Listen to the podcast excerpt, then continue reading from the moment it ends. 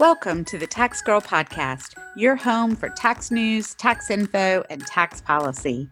In each episode, I'll share conversations about taxes, money, and the choices that we make. I'm your host, Kelly Phillips Erb, or Tax Girl. I'm a practicing tax attorney, and I work with taxpayers like you every day. There's a lot to talk about, so let's get started. It's 2020, and Americans are burdened by student loan debt more than ever. I am one of them. I've been pretty vocal about the fact that I have student loan debt. It's something that I don't love, but I refuse to be embarrassed about. I am a first generation college graduate. I went on to law school out of state and also got my master's in tax law. Those degrees have been key to my success, and I wouldn't give them up for anything. More than a house or a car, they have been an investment that continue to pay off. That still doesn't mean that I love paying them back. Unlike other kinds of debt, student loans feel like they sneak up on you because they continue to accrue interest even while you're in school. When you get out of school, they're much bigger than you thought they'd be. And while Capital One and my mortgage company put a lot of thought into whether I was qualified to borrow and how much I could reasonably pay back, most student loans don't appear to work like that. Companies may hand over hundreds of thousands of dollars to students who may not even make enough money to repay that income. I'm not alone as a borrower. According to Student Loan Hero, 69% of the class of 2019 took out student loans. They graduated with an average debt of almost $30,000. And 14% of their parents took out an average of $37,000 in federal Parent Plus loans. That adds up. Americans owe over $1.64 trillion in student loan debt. That's about 587 billion more than the total credit card debt in the US. And pre pandemic, over 11% of those student loans were 90 days or more delinquent or in default. It's a problem affecting about 45 million bar- borrowers, and that number is growing. So I wanted to find out what your options are if you're in that situation and who you could turn to to help. So I asked Jay Fleischman on the show. Jay has been a lawyer for over 25 years, focusing his practice on helping people with bill problems. He's licensed to practice law in New York and California. He helped to build and run the Student Loan Law Workshop, the first and largest training ground for attorneys seeking to learn how to help their client with educational debt. He's helped thousands of federal and private student loan borrowers lower their payments, negotiate settlements, get out of default, and qualify for loan forgiveness programs. His practice includes defending student loan lawsuits filed by companies such as Navient and National Collegiate Student Loan Trust. In addition, he's represented thousands of individuals and families in Chapter 7 and Chapter 13 bankruptcy cases. Thank you so much for being on the show, Jay. Thanks for having me, Kelly. So, college debt is one of these things that people don't like to talk about. Um, and I think part of it is the whole narrative surrounding student debt there's this idea that like if you owe, it's because you're lazy or dumb. And I think some people just don't understand how expensive college can be. And I also think a lot of that kind of goes hand in hand with the idea that while college costs have increased over time, salaries have remained flat. So we see all these folks in debt, but nobody wants to talk about it. So today I kind of just wanted to talk about it, right? So um, I know that you've you've uh, represented a lot of folks that have found themselves in deep problems with debt, not necessarily folks who, uh, like, I- I'm currently repaying, but not everyone is in a situation where they can repay on time. So, in your experience, what kinds of things lead folks to find themselves in situations where they maybe can't pay back those student loans? Like, when they come to you, what are kind of the common threads that you're seeing? Common threads are when it comes to federal student loan repayment, it is so confusing. Yes. There is there are so many options to choose from when it comes to repayment. It is as clear as mud. It is the ultimate uneven playing field because you've got, on the one hand, the servicers and the government that are charged with administering these programs. And on the other side, you've got 18 to 20 something year olds who really don't have any background in understanding things like how interest works and right. how it capitalizes and why your why your balance goes up even during the 4 years of undergraduate.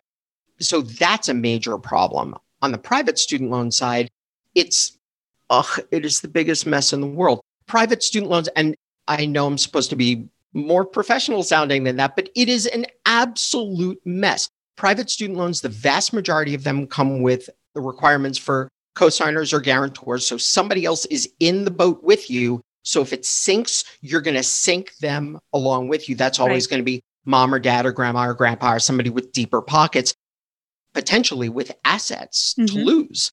And private student loans are not bound by any of the federal regulations that allow for things like forbearances and deferments and income driven repayment, long term forgiveness and discharge and things like that. And so you're dealing with these two very separate and distinct systems that are thought of as being one and the same when in reality they are absolutely not. So that's one of the major reasons why people are going to come to me or somebody like me in the first place. But just to give some context, and I always go back to this because I just turned 50 this year. And God, I never thought I was going to be this old in my life. But I just turned 50. I went into undergrad in August of 1987, declared myself as an economics major, and then what six weeks later the bottom dropped out of the stock market in October of 87 and you know there goes my econ major right even yeah even though I was too bullheaded to change it but so I went into into college in 1987 and I graduated in 1991 I went to the State University of New York at Binghamton which is an excellent public institution now 4 years in college, undergraduate, four years of tuition cost a grand total of $5,700 wow. for four years. Now, wow. sure, housing and, and food is on top of that, but four years, $5,700. This year, hang on, I just had it in front of me. This year, I think for in state tuition at my college is Cost of attendance is $25,670 for an in state, and that's per year. Wow. So you're going to go through four years of my college that I, my parents actually paid for my undergraduate because they could, they could afford to do that $5,700 for four years of undergraduate.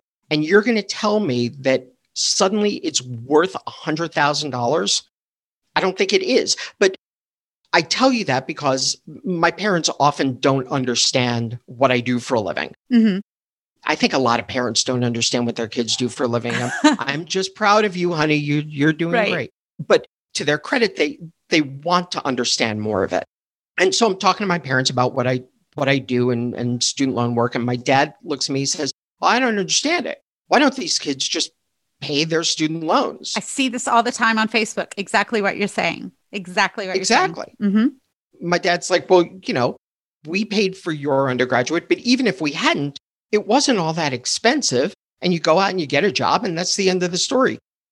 These dumb kids shouldn't be going to four years of getting drunk and, you know, majoring in underwater basket weaving, which is right. the term that my dad always uses. Mm-hmm.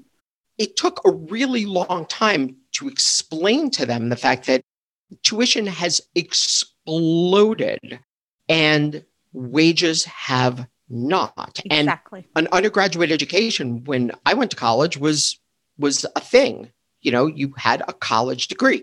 Now it's a high school diploma. Yes. You don't really you you don't have those open doors of opportunity just coming out of out of school with four-year degree with certain exceptions of course. And these are the problems that students are coming to me with and parents i i speak to as many parents as i do students because parents don't understand it either oh i'm not surprised my my daughter is a first year in college this year and we're very lucky because she won a very healthy scholarship to the college where she ended up going but it was a really stressful process because she's a smart kid and she could get in a lot of places.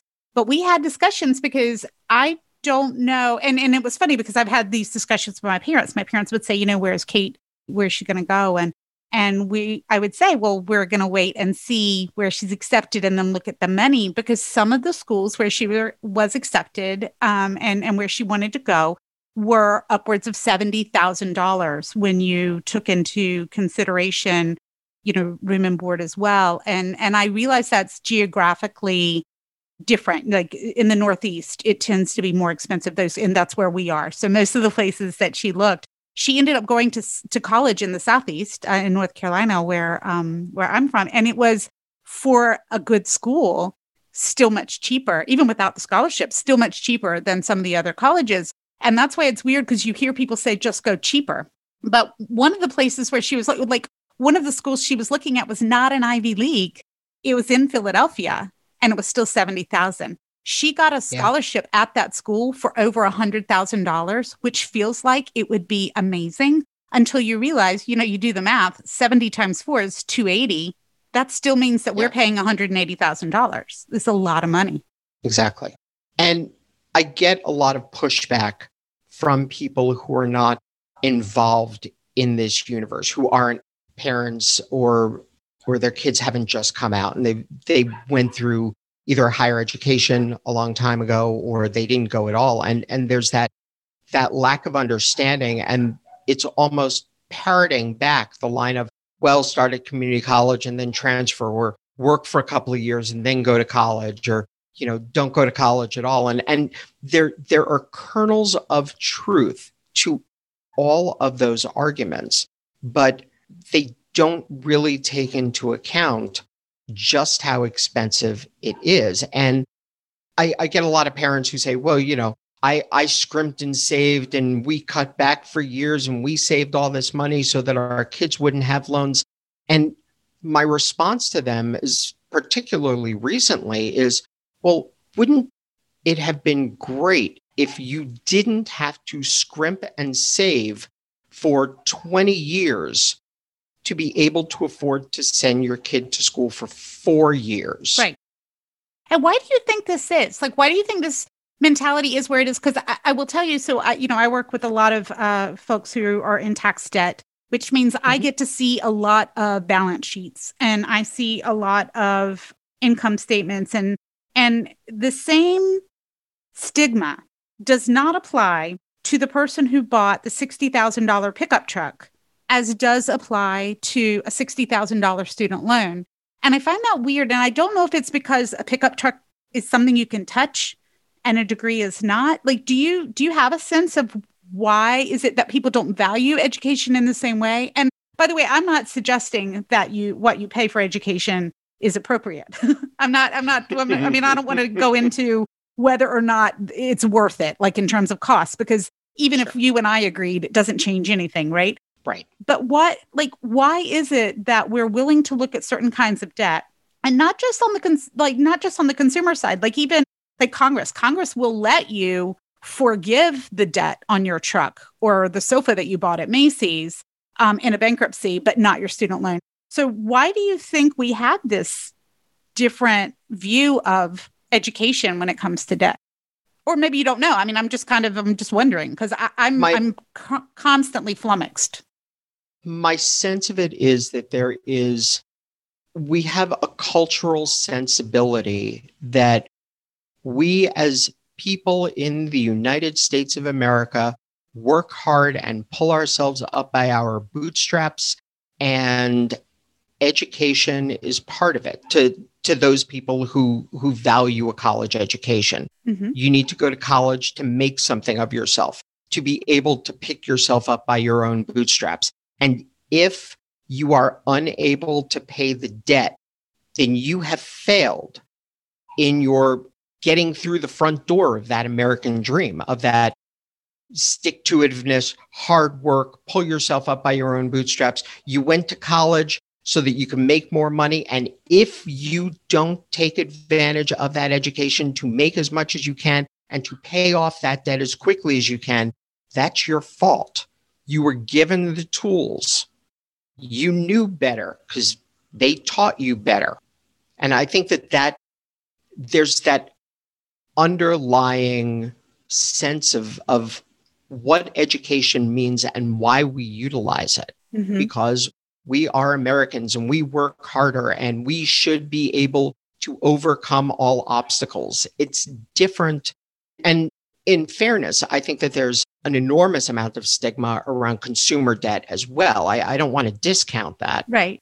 But the sense is that if you get into consumer debt and you're in over your head, you overspent like a drunken sailor. That's and and I'm look, I'm a consumer bankruptcy attorney. I don't buy into that narrative at all. But there is a lot of that narrative, particularly in the universe of personal finance in general. There are certain media personalities who are very vocal about doing things, uh, about talking about it in that way. There's a sense of being irresponsible, but it's not, it's a different sort of irresponsibility. If you've got college debt, you're given the tool and you failed to use it.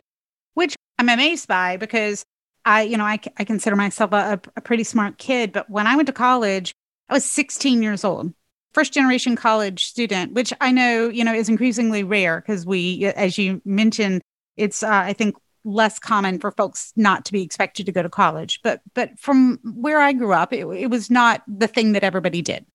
And nobody talked to me in advance about borrowing meant what like I, I, was smart enough to understand that if you borrow something you pay it back like that i got i understood what interest meant on a really basic level i got it but you know nobody says to you if you borrow money in college and then you choose to go on to graduate school that the first dollar that you borrowed is going to accrue interest for eight years before you even get a chance to pay it back and then i will also say that where well you know when you get a credit card um, my credit card, if let's say it's Capital One, pretty much Capital One stays Capital One, right? So when I get my credit card bill every month, I can look at it and know that Capital One says I owe X. The weird thing about student loans, also things that people don't tell you, stuff I've told my my kid is, you know, they the they buy and sell them so quickly that when you get a bill and it's from, you know, the graduate loan services or whoever, and you look at the bank name Next month, it might be a different bank. and trying to sort it all out can be really confusing. It's really difficult to figure out sometimes by looking at a statement. And again, I, am a person who works with numbers on a regular basis. You know, how much did I borrow originally? Who did I borrow it from? What was the interest rate? What is the amount that is the minimum I can repay? And then what happens if I pay more than that? Like, what are my options for repayment? My credit card statement actually tells me in the corner if you pay the minimum, it'll take you how many years or months or whatever to pay back. Um, and then it tells you like what they recommend you pay.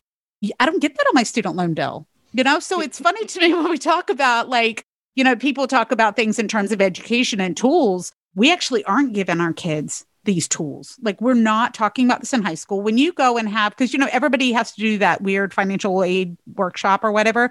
They don't they don't mm-hmm. talk to you about this. They they give you the basics like you're going to borrow money, you have to pay it back. Make sure that sure. you have a plan. but you don't know what sure. that plan is, especially when you're just going in college. You don't know what if you decide to go to medical school or law school? What if you decide to get a PhD? What if you decide to take a year off? What if you decide to do an internship? Like these things we don't talk about. Sure. Well, that, that's because the high schools at, at the high school level look at what they what they look to as a point of pride they look at our graduates go to these Ivy League schools or right. these highly ranked schools or you know this this is what our graduates do. They don't necessarily care how you how you pay for the school. They just care that you get in and you go. Right. So that they can tell somebody next year, "Oh, 12 of our students went to went to Penn State or wherever it is." because there's the cachet. Yeah. So let's assume that you did do responsible things. You you borrowed no more than you needed to. You uh, you know did well in school. You have a job, and then you have to start paying it back. And then something like COVID happens, right? Where mm-hmm. you either you are out of work, or maybe you're in work and your job your salary has been cut. That happened uh, to a lot of folks I know. Salaries were cut as much as a third. And so, or you're relying only on unemployment benefits and then you can't pay back. So, So what are options at that point? And I understand that, you know, this is this is not meant to be for folks listening, this isn't meant to be a step by step. This is what you do, but just generally speaking, if you're that person, if you have debt that you cannot repay at this point, like what can people do? What are some things that they can like obviously one of them would be to consult with an attorney like you, but what are some other steps that folks can take when they find that they are in trouble and can't pay back? Sure. Well, for the federal student loans, the CARES Act put into place a 0% interest forbearance on all federally held student loans from March 13th, 2020, and that was that was extended through December 31st, 2020. So any federal student loan that is held by the US Department of Education, which are primarily direct loans as well as some FFEL loans, but not all that many. And primarily, they're the ones that are already that are currently in default.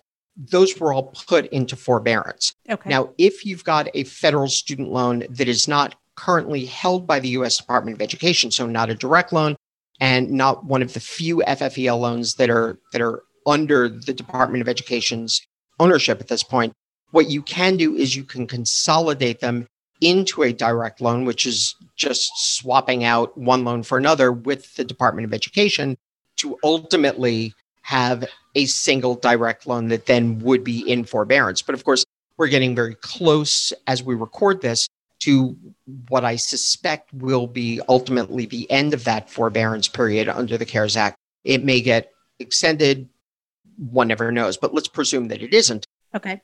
So what you can do is you can look at things like forbearance and deferment, but I'm not a big fan of those because interest does continue to accrue during that period of time. And that interest capitalizes when you come out of forbearance or deferment, which is, I liken it to a menu where there's column A and column B. The interest, which accrues in column B, goes and moves into column A, becomes part of principal, and new interest accrues based upon that larger principal balance. So you've got your ever widening spiral of interest and it causes your balance to go up that much more quickly. Mm-hmm. If push comes to shove and you've got no choice, that's fine. But you also have a number of income driven repayment plans that allow you to tailor your federal student loan payment to your taxable income and your family size, which gives you a little bit more freedom, uh, particularly if your income's gone down and made those federal student loans un- unaffordable for you. You don't want to go into default because once you go into default, collection fees automatically get tacked on top of principal and interest. Those collection fees can be up to about 25% of the principal and interest balance. So your $100,000 federal student loan balance suddenly turns into 125 makes things a lot more difficult not to not to mention any of the enforcement mechanisms like uh, administrative wage garnishment, tax refund offset, uh, offset of other federal benefits such as uh, Social Security, tends to make things a little bit more difficult financially for the borrower. When it comes to private student loans, everything that I just said, completely forget it because none of it applies. Okay. Private student loans is pay or don't pay. That's it. Those are your only choices. And so, and what I mean by that is there are no programs that you are required to offer to a borrower, that a lender is required to offer to a borrower in the way of forbearances or deferments or anything like that. If you find that you're unable to make your private student loan payments, you've got to pick up the phone, you've got to call your servicer and see what they've got available. They may not have anything available, they may have something that's only available short term, but if you don't ask the answer can never be yes. Right. It's interesting that you mentioned um, when you mentioned default, you talked about garnishment and offset. I get a lot of reader mail. And one of the things that's interesting is that when folks default on student loans, they don't always understand those consequences, especially things like tax refund offsets um, and other things. Again, like you mentioned, with other kinds of benefits that that can be seized. I think sometimes folks think when they default, that they're just not paying.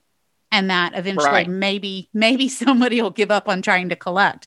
But it's it's sort of it's forever. And it's uh it's it's debt garnishment and and you know again refund offsets things that you know i don't know that people always anticipate. What are some of the other consequences of default? Well for federal student loans not only the enforcement but the fact that the enforcement can go on for as long as you walk the earth which is there crazy. is no statute of limitations for the enforcement of defaulted federal student loans. And in fact, there's no requirement that there be any enforcement against you at all. So, what I mean by that is you can go into default. There can be no consequences financially to you for 5, 10, 15. I've seen people who have had no enforcement against them for 25 years or more. And suddenly they wake up and there's an administrative wage garnishment on their paycheck, or they file their tax return and their refund gets taken. And it kind of hits you like out of nowhere. right You know, you, this this has been kind of a dead issue for 20 plus years. Suddenly I wake up and the government's chasing me down for this money. And the balance is so much higher because interest has continued to accrue for that entire time. And universally, borrower will talk to me and say, Well, isn't this too late? Shouldn't they have gone away by now? And the answer is no. They they'll chase you as long as as long as you're around. Well, it's in, it's interesting that you mentioned they'll chase you for as long as you're around because, and I I know there was some talk about changing this, but there it used to be the case that when you passed away, if your parents had co-signed for the loan, that they would then have to be they would be required to pay it back even if you're no longer around. Is that still the case? For federal student loans, it is not the case. Federal Okay. student loans are discharged upon the death of either the borrower or the student. But that's relatively And- recent, right? Isn't that something that's not been around terribly long? Well, there's well, there's there's that distinction. The distinction is between private loans and federal loans. Okay. Private loans, the unpaid debt when the borrower passes away, the unpaid debt becomes a debt of the estate. So if there is an estate that's going to be liquidated, that debt has to get paid first. And when you're dealing with private loans, over 95% of them at this point require cosigners. So grandma, grandpa, mom, dad, whatever it is, Mhm. they own a house, they pass away, that loan has to be paid out of the proceeds of sale of the house before the beneficiaries get a penny of it. So is there any way to avoid being a cosigner? Like is that are you saying that without if my kid wanted a um a, a private student loan and I refuse to co-sign, does that mean she can't get a loan? Yeah, Wow. Okay. unless she's got good enough credit standing that she can qualify on her own. But for the most part, private lenders are not going to give a private student loan to, you know, some 18, 19, 20 year old kid who's in school full time.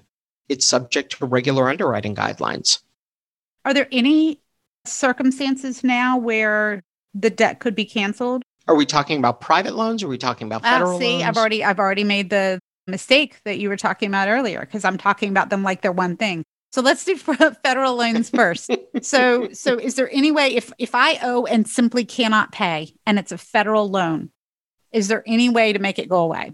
There are a number of ways to get federal student loans discharged administratively, forgiven administratively. So I'm not talking about bankruptcy. That's a whole nother universe. hmm And we can certainly speak to that. But federal student loans offer a number of discharge and forgiveness options. There's a discharge if you are totally and permanently disabled. There are discharge options that exist at the end of an income driven repayment plan, which is either going to be 20 or 25 years worth of income, income adjusted payments. So again, it's if you can't make payments, go into one of the income driven repayment plans so that this way at least you get that clock starting to tick on that long term forgiveness. There's also public service loan forgiveness, which is for people who work for federal, state, municipal, or tribal government full time or with uh, certain not for profits to enable them to cut their payments short at 120 on time regular monthly payments under certain repayment options. There is also a discharge that is available in the event that you can prove that your school defrauded you in in terms of the nature and quality of the education. That's commonly known as defense to repayment. It is on the books. It has been on the books in some form or another since 1995. I believe that the regulation was finalized, but it was never really used until a number of years ago when Corinthian colleges imploded. They were a big for-profit for-profit operator and a number of regulations were put into place to allow student borrowers to get their loans forgiven if they were the victims of school fraud.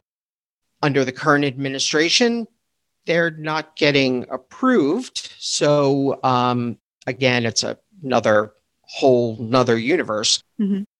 But in theory, it's on the books. It, you know, who knows what's going to happen uh, in the future?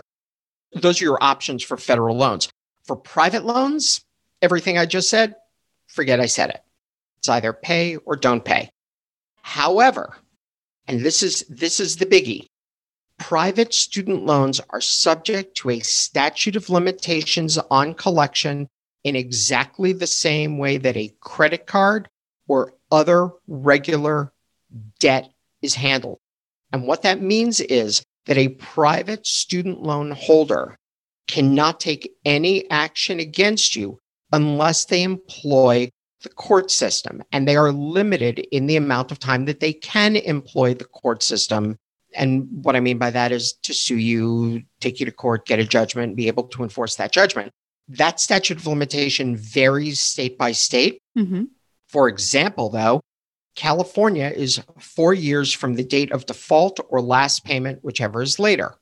So if you go into default on a private student loan and you're in the state of California, the lender only gets four years to file a lawsuit against you. And if they don't, they can't. Well, and this is why it's important for, for folks to seek out professional help because this, much like other kinds of consumer debt, you know, if you've gone three years, 360 days, and never done a thing, and then you decide one day to write a $25 check, would that pull you back mm-hmm. in for statute of mm-hmm. limitations? Yeah, it certainly yeah. could, depending upon the state that you're in. It certainly could. And I've seen it happen. I've seen it happen where people will cut that proverbial $25 check on a private student loan that is wholly unenforceable and has been unenforceable for a significant amount of time. They acknowledge that debt in writing. They cut a check for 25 bucks and guess what? They've got a brand new four years to start with, or six years in New York, or you know, it, it, again, it varies state by state. So yeah, it's it's it's bad. But I have seen a number of people who have gone way past statute of limitations for collection on their private student loans. So yeah, I think it's important to make sure that you seek out a professional in these situations. But I do know that, like with tax bills, there are certain companies that seek out folks who are in trouble and maybe offer them unrealistic expectations or take their money and don't give them maybe the result that was best for them.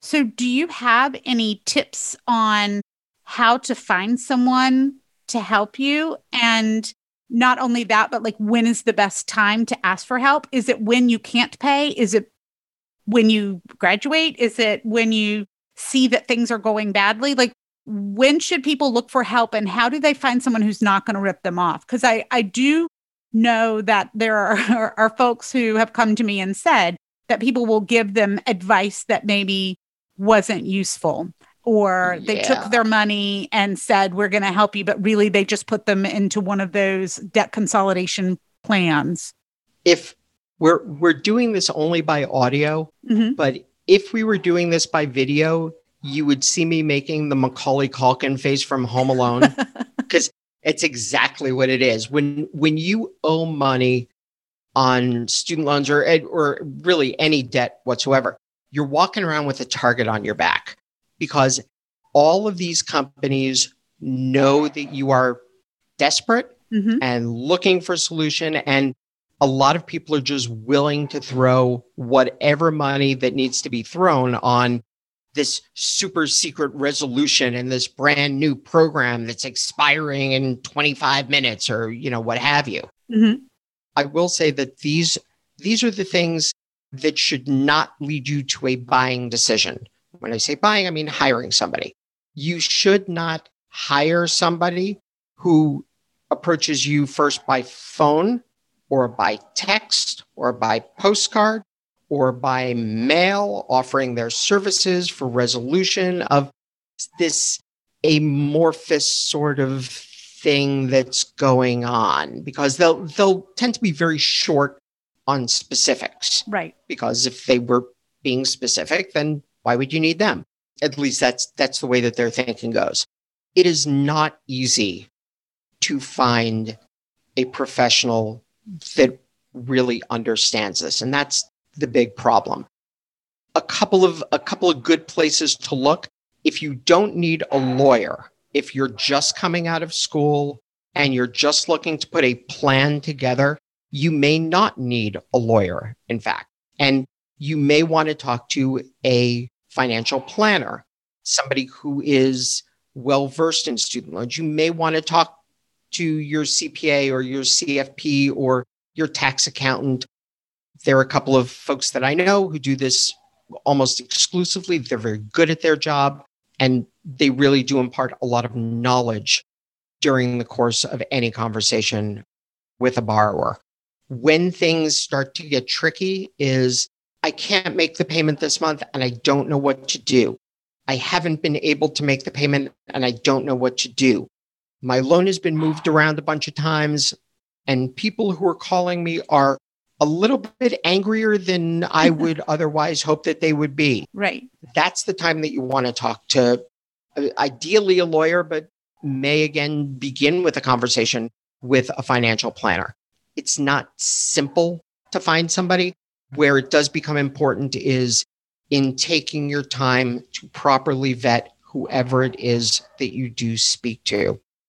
In this age of knowledge being almost free and information certainly being free flowing, I think that it's a lot easier to be able to suss out who is and who isn't actually qualified to do the job that they say that they're doing. Mm-hmm. You know, do more than just a simple Google search of somebody who can help me with my student loans. Whoever you're going to find, take some time to dig into them, look at their socials, look at uh, their LinkedIn, look to see if they've got any uh, if they've got any mentions in mainstream media. And mainstream, I just mean somebody who's reputable in your universe. That's the, those are really your starting points, I think. Going backwards a little bit when we talk about starting points, before you get to that place, you know, when you're looking at ways to finance your education, uh, one of the things that you and I had talked about before was you know this idea that a lot of parents feel compelled to pay for their students for their for their children to, to go to college which you know if you're in a position to be able to do that then you know hooray. But sometimes i think parents think that they have to pay for things and they get themselves into trouble. And uh, you and i had spoken about um, you know i had a client who uh, who raided his retirement account right before retirement to pay off more to pay for his child's education and unfortunately didn't understand that when he took that money out of the retirement account he had to pay taxes on it in one year put him up into a, a different bracket and he had to pay an early withdrawal penalty because he was not yet retirement age and then he was looking forward to retirement with no money in that in that account but a big tax bill are there ways to and and you've uh, you you've alluded to some before. I mean, obviously there's being smart about choice. You and I talked about you know when I talked about my daughter, you know, you you look at scholarships, not everything is equal, not all schools are equal, not all financial packages are equal.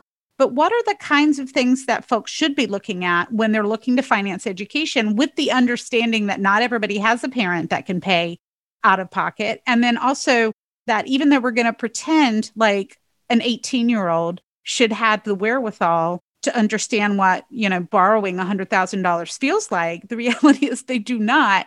So, you know, what kinds of if you're if parents are listening now, what would you be telling them? Like what should what kinds of conversations should you be having and and where can they look to find out alternatives or options or at least to educate themselves about what's going to happen because again, we can talk all day long about how people should make smart decisions, but it's really hard to know what that means until you're in that moment. Sure. The first thing I think that any parent needs to understand is that their their child is not possessing of the capacity to make long-term decisions in a way that the parent is able to.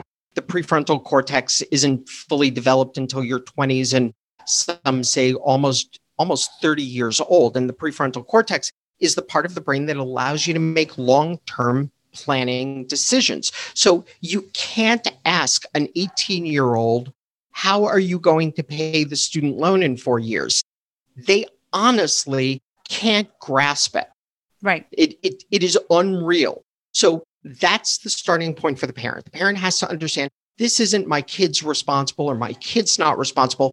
My kid is still a kid. They're a whole lot taller than they used to be. I can't put them up on my shoulders anymore and they don't listen to me anymore, but they're still a kid. Yeah. And so you got to start with that.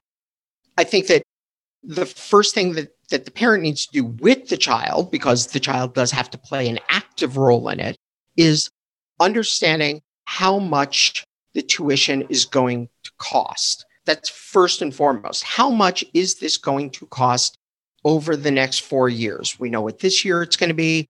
We know probably what it's going to be for the next three. We don't know for sure, but we kind of have an idea of how much tuition goes up on an annual basis. Mm-hmm. So, approximately how much is this going to cost? What can we do to lower the cost of tuition what can we do to lower the cost of going to school? Cost of your meal plans, the cost of your housing, the cost of your transportation. Room and board is not set in stone, particularly for students who are not living on campus in the dorms. Right. If you're not living in a dorm, you get to figure out how much rent you can afford to pay, how many housemates or roommates you're going to have. And so you need to take a look at those things because it really does a lot to bring your costs down. That's where things like um, going to school locally, commuter schools, community colleges, things like that really start to play an active role. Because when you're in a community college or you're in a commuter school, you're coming home at least during the weekends, probably every night. You're more likely to be eating at home or not eating on the school's meal plan. Those things are going to reduce your costs an enormous amount. Mm-hmm. Also, books, materials, supplies. Textbooks are really expensive oh if gosh, you're buying yes. them new, yes. but only if you're buying them new. If you're buying them used, maybe not quite as expensive. And there are options to to look into on those parts. And you can rent books now. This was something we found out this year. You can actually rent textbooks. There are um, Amazon and some other programs offer textbook rentals where you pay a fee and then you just it expires like after a certain amount of time so you you rent the book for the semester rather than paying 300 bucks for a book you use a few months which is fantastic. Yeah. I wish they had had that when i was in school. Me too. So yeah those are things to look into. Also there are certain classes it most publishers are going to bring out a new edition every year because that's that's how they get you mm-hmm. as as they say. Yep.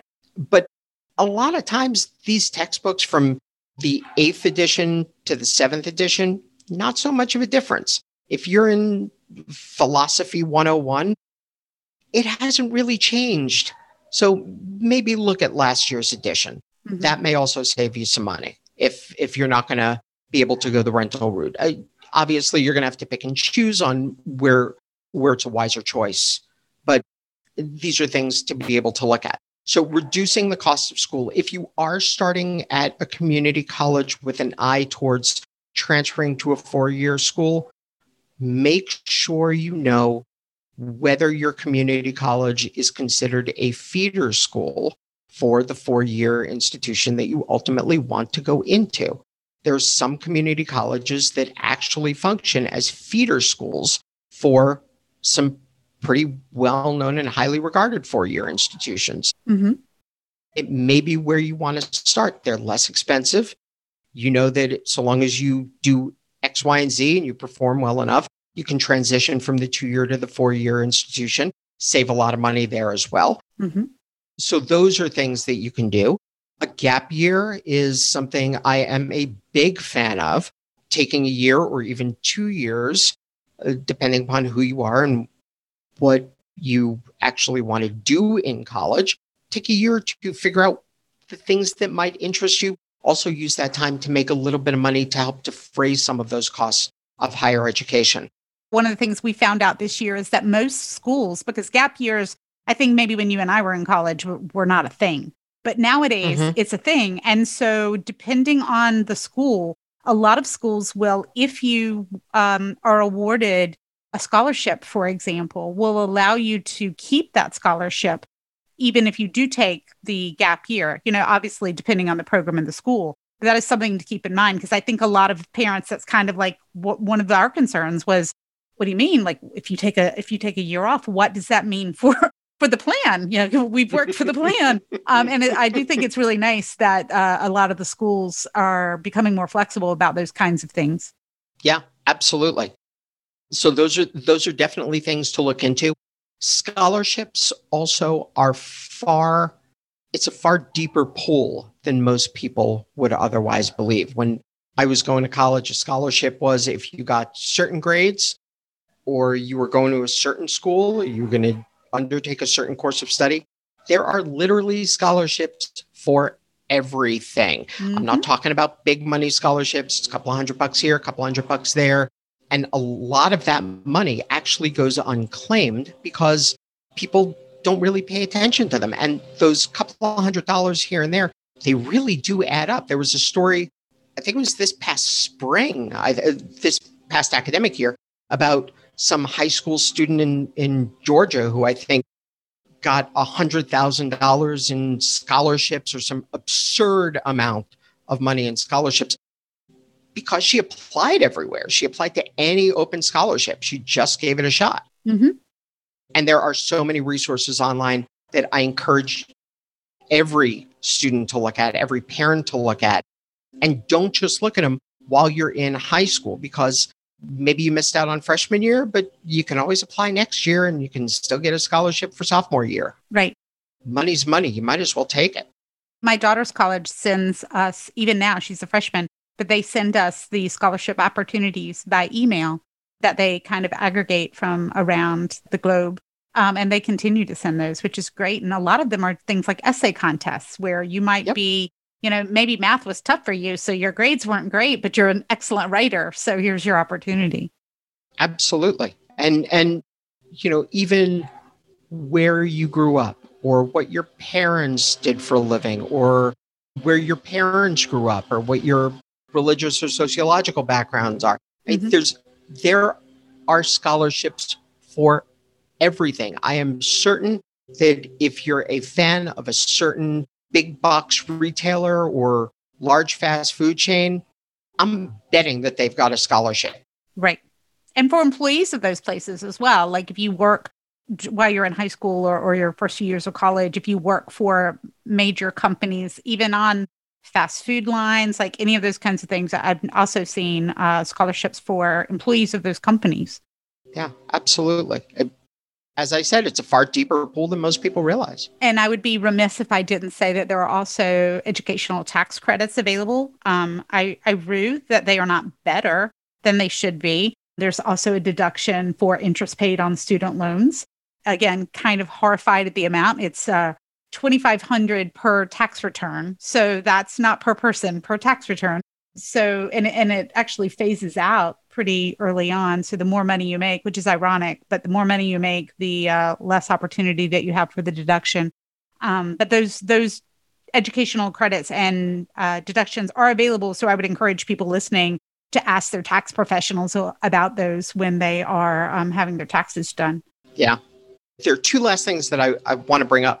For federal student loans, if if the student is able to be considered as an independent financial entity, if they are an independent student, not dependent upon their parents financially, they are going to qualify for better financial aid in, in terms of uh, federal student loans as well as certain grants. So if that's and and that's not going to be applicable to a lot of people, but it is going to be applicable for some borrowers. So that's something to bear in mind.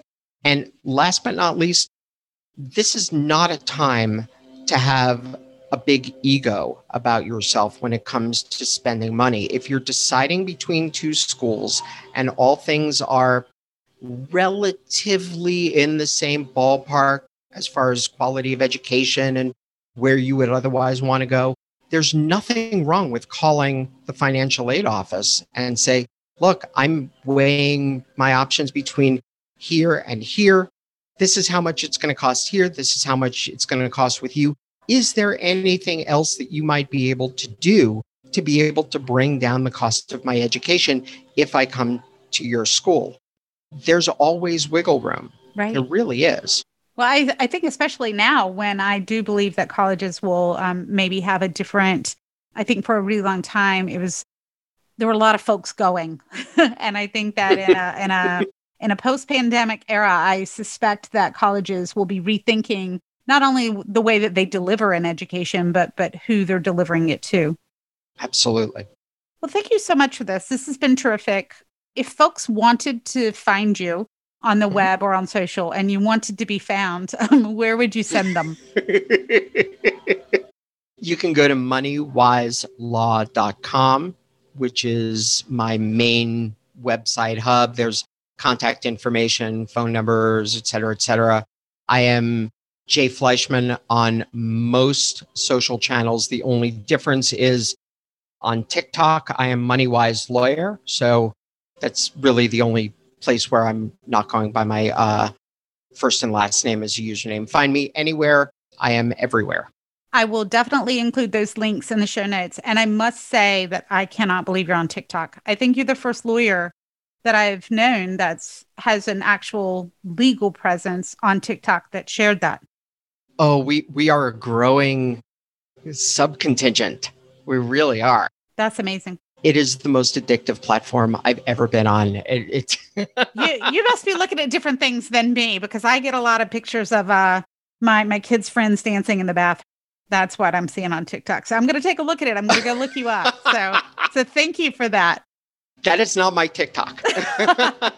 awesome.